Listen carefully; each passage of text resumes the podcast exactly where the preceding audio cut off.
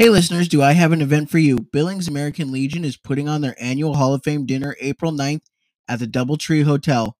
Join us for a night of fun honoring current and past Legion ballplayers. All proceeds go right back to the program. More information to follow, but mark this date. This year's Hall of Fame class is truly amazing. You can follow their stories here on our podcast and meet them in person at the Hall of Fame dinner. They are an inspiration to all.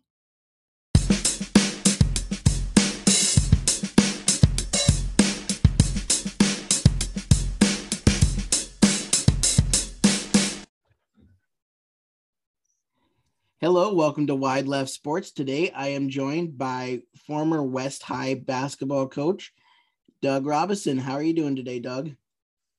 Mitch, I am fine. It's a, a nice afternoon and I'm doing great. Thanks for asking. Yeah, it's too bad it's not quite as warm as yesterday, but it's getting there, right? Yep.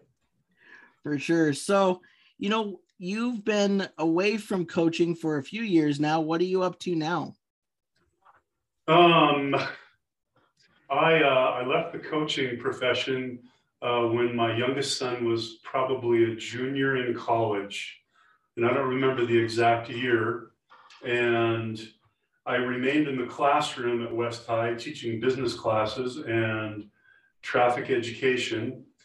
And then about eighteen months ago, um, I was approached to become the president of the Billings Education Association. So I left the classroom about a year and a half ago, and now I am uh, a full-time release union president. So I, I dearly miss the uh, kids at West High and kids in general, um, but now I'm my job is to uh, help teachers and support them in their endeavors. That's awesome, and sounds like a great job, and you're, I think, a great person to have that job, so that's awesome. Thanks. No problem. So what got you to kind of love the sport of basketball and not only play it, but then go into coaching it once you were done playing? Um, Mitch, I grew up on the south side of Billings, um, and for a while I lived um, – kind of south of town, um, where the South Hills are. And my passion when I was younger was uh, riding motorcycles. I really enjoyed getting into the South Hills and riding motorcycles.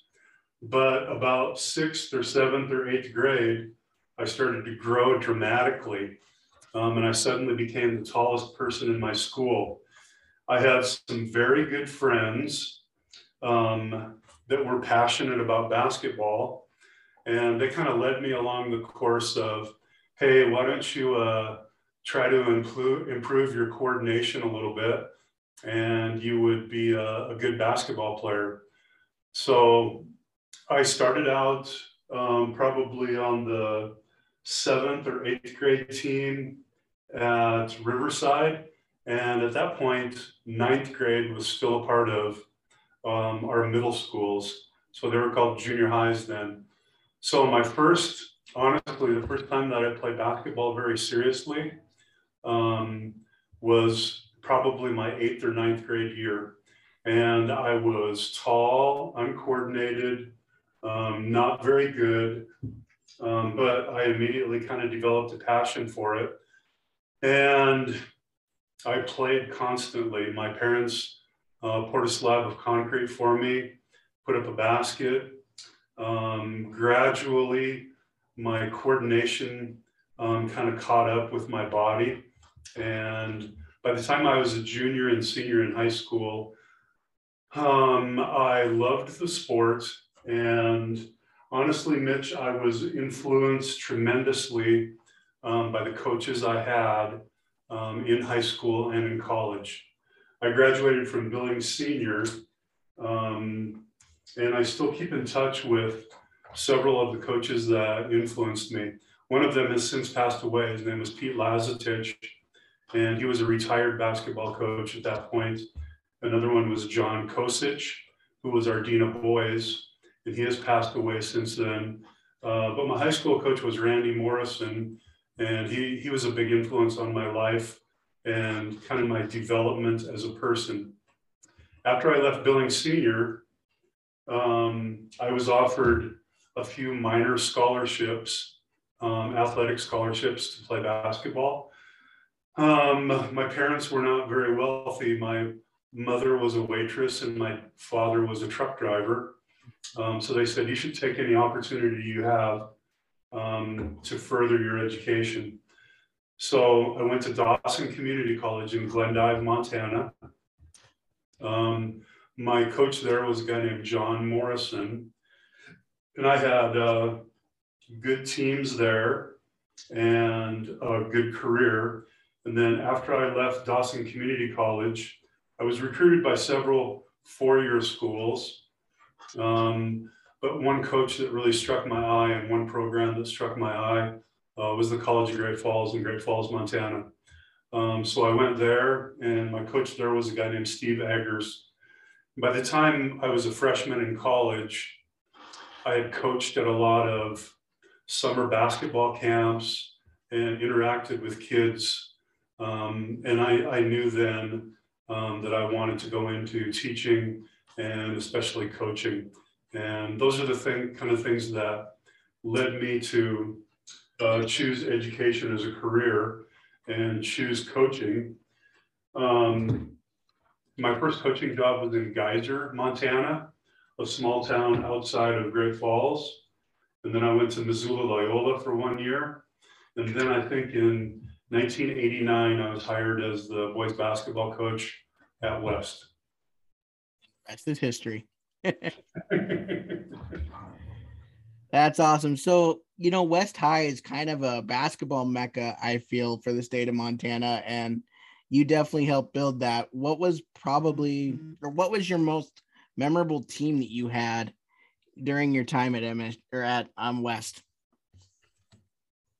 Oh, Mitch, uh, that's an an impossible question to answer. Um, you know as well as I do that um, I was blessed with um, a tremendous amount of talent um, every year that I was there. Um, we had, I would I would say it was a nearly a perfect scenario. Uh, Mitch, we had great support from the students. We had a wonderful pep band. Um, if anyone had been to West High basketball games, um, we had, oh, you know, we had great halftime shows. Um, our majorettes were superb, and they still are, and most of these things still are in place, but they just seemed, the magnitude of them um, during the years that I coached just seemed to be so great. Mm-hmm. And it was such a perfect collaboration of all of those things, including um, a great amount of talent coming through the basketball program. Um, I had great assistant coaches um, that contributed to my success tremendously. I would not have been able to uh, have the success that we did without them. And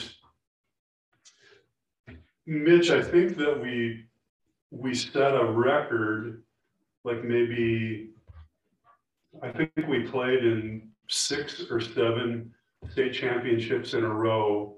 Um, I don't remember the exact number, but um, Rocky Erickson or Ed Westwood. Um, we won three state championships. And if, if I had to pick any favorites, because I'm a dad, I would have to pick the two where my, my boys played. So I was fortunate enough when my son Shane was a senior, um, he won the state championship, and I think that would be in two thousand seven, if I'm not mistaken. And then my son Danny's team um, also won a state championship, and that might have been like two thousand eleven or two thousand twelve. Um, but, but by no means would that be Um, discrediting any of the other teams. We had great teams that took second place and great teams that took third or fourth place. Um, but as a dad, I would have to pick those two as my favorites. Oh, for sure. No, I mean, just the opportunity to coach your sons in the game you love and have them love it too is awesome. I can only imagine. For sure. So, you know, you mentioned your assistants, and one of your assistants is now the head coach over at West since you stepped down. what has it meant to you to have him so seamlessly take over West High for you? Well, let me mention all of the assistants that I had at West High. Um, most most recently, the last ten years that that I coached, we had we had a solid um, group of assistants. Um, one was Scott Carlson. Um, he was a history teacher at West, and unfortunately, he passed away um, a few years ago. Um, Kurt Braat was also a history teacher at West, and he's currently a teacher at Will James. And then Kelly Darrow was our freshman coach. And at that point, Kelly was a, a teacher at Riverside, um, and then at um, Billings Senior for a while. And eventually um, he transferred up to West High too. So I was fortunate to have um, assistant coaches that were great high school players, great college players, and they were teachers in the building that I was coaching in. And Mitch, that makes such a, a huge difference in terms of developing relationships with the kids. Um, I think one of the biggest parts of coaching is having a good relationship with all of the players in your program. Um, and because of the nature of the beast, you have to ask players to do to make sacrifices for the for the good of the team. And it's easier to do if you have a great relationship um, from the seniors all the way down to the freshmen. And because of the coaching staffs that I had, um, I, I really felt that we were able to do that. I do feel um, that there was a, a seamless transition um, from myself to Kelly. Um, Kelly's done a good job there at West High. Um, he's a good teacher. He's a student of the game. Um, and like you said, it was um, an easy transition um, from myself to Kelly. For sure. So, you know, I kind of want to go on to Danny a little bit because you spoke about him, and I see you're wearing a Montana State shirt. So how cool is it to follow him at his or during his journey at M S U? Um, it, it, it was, uh, uh, all of my kids have had, um, great athletic careers. I, I honestly couldn't have asked for more, Mitch. Um, I have three children, um, Shadra, Shane, and Danny. Um, I'm going to be a dad here for a minute and brag about, brag about them. Um, Shadra played in four consecutive state championship games, and her teams won three of them. Um, she graduated in two thousand five, and she went to the University of Montana and played basketball for Robin Selvig. Um, so I was able to participate in both her high school and college career, um, just as a just as a fan, which was spectacular. And then my son Shane, Um, I was able to coach him in basketball. Um, he was a great football player and a great basketball player. Um, he also went on to Montana State and played football. He played for Rob Ash. Um, so again, it was a great experience as a parent to be able to watch and participate in his athletic career. And then my, my youngest son, um, who you mentioned, is named Danny. He also had a great high school career, both in baseball and basketball. Um, and he was fortunate enough to receive a scholarship to play basketball in Bozeman um, for the Bobcats. All of my kids, Danny included, had great experiences, both athletically and academically, um, at Montana State and the University of Montana. Um, and as a parent and as a, a fan, um, having your kids play close by and get a good education, um, we couldn't have asked for more. It was it was a great experience. For sure. I mean, Bozeman's just a two-hour drive, and even though Missoula's a little bit farther of a jaunt, it's only six hours. It's not too terrible as long as the roads are good. Yep, yep, you're correct. For sure, that's awesome. And I I only knew Danny. I was around Danny's age. I was a few years younger than Danny, so that was he was the one that I knew of the three. Mm-hmm. But I knew your other ones were also really good in sports too. For sure. So, you know, what do you first basketball players now, what do you suggest for them to get to the next level from high school? Gosh, Mitch, that's a, that's a good question. Um, when I, when I was talking about my own kids, one thing that I one thing that I really encouraged my own kids to do, and I did with all the players that I coached, was to participate in as many activities as you possibly could, um, and to and to be a good student. Um, getting to the next level is is exceptionally difficult. Um, so what I would tell my own kids and my players, um, this is, uh, your high school career should be something that's fun. Um, it should introduce you to a bunch of different friends, and it should introduce you to different adults that may be able to motivate you or inspire you in a way that um, others have not up to that point in your life. So I, I really encourage kids to try to be all-around athletes and participate in the sport um, that is in season. And I did with my own kids, um, even though there were times when I had to force them a little bit um, to uh, participate in those things. Um, and, you know, some, some little things too, Mitch, like, uh, you know, be a good person. Um, show genuine love and care and respect for your teammates, um, especially in youth programs. Um, listen to your coaches, um, and in, in all programs, listen to your coaches. Um, they're there to make you a better player and a better person. Um, and do what you enjoy. Mm-hmm. um, you should have fun at it, especially when you get to the point when you are seventeen, eighteen years old.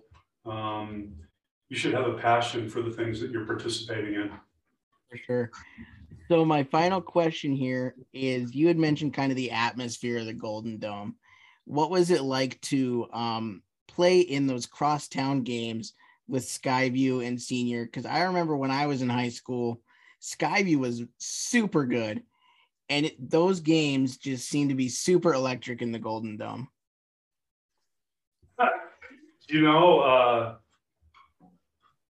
I'm I'm uh, glad that you can't see my face, because every time that um, I talk about things like this, it kind of brings tears to my eyes. Um, you know, there was a point, Mitch, where uh, the West High gym was named the best gym in the state um, to host a game. Um, it just has such a great atmosphere that is um, that has been created by all of those things that I mentioned earlier. Um, the fan base, the student bodies, uh, the band, the cheerleaders, the majorettes, all contributed to that. And for a long time, we had such a, a mystique about Um, that home court advantage that um, it really it created points for us, to be honest with you. Um, there were times when we'd start pressing and the crowd would start cheering, and um, it created, uh, I wouldn't call it a hostile um, environment for the opposing team, but it was certainly um, something that other teams had to prepare for.